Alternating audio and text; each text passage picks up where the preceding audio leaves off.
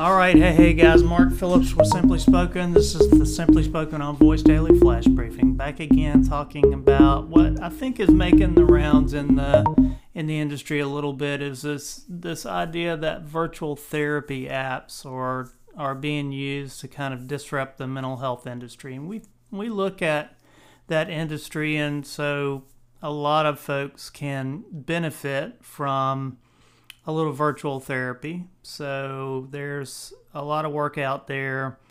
Uh, folks like BetterHelp and TalkSpace and others that are using artificial intelligence and building solutions that offer virtual therapy. And I think there's a, a huge shortage of mental health professionals that are able to serve the population. So that's a a big thing. So I, we're starting to see kind of early seed stage funding for some of these com- companies. It is kind of a nascent industry, so it's not a, a kind of a well developed, well trodden marketplace, which is kind of good in a way if you want to be on the, the startup side and the kind of cutting edge of innovation. And so I think one of the things that uh, we find interesting is that virtual therapy can very much benefit from um, voice technology and voice experiences. So um, the ability to provide sort of um,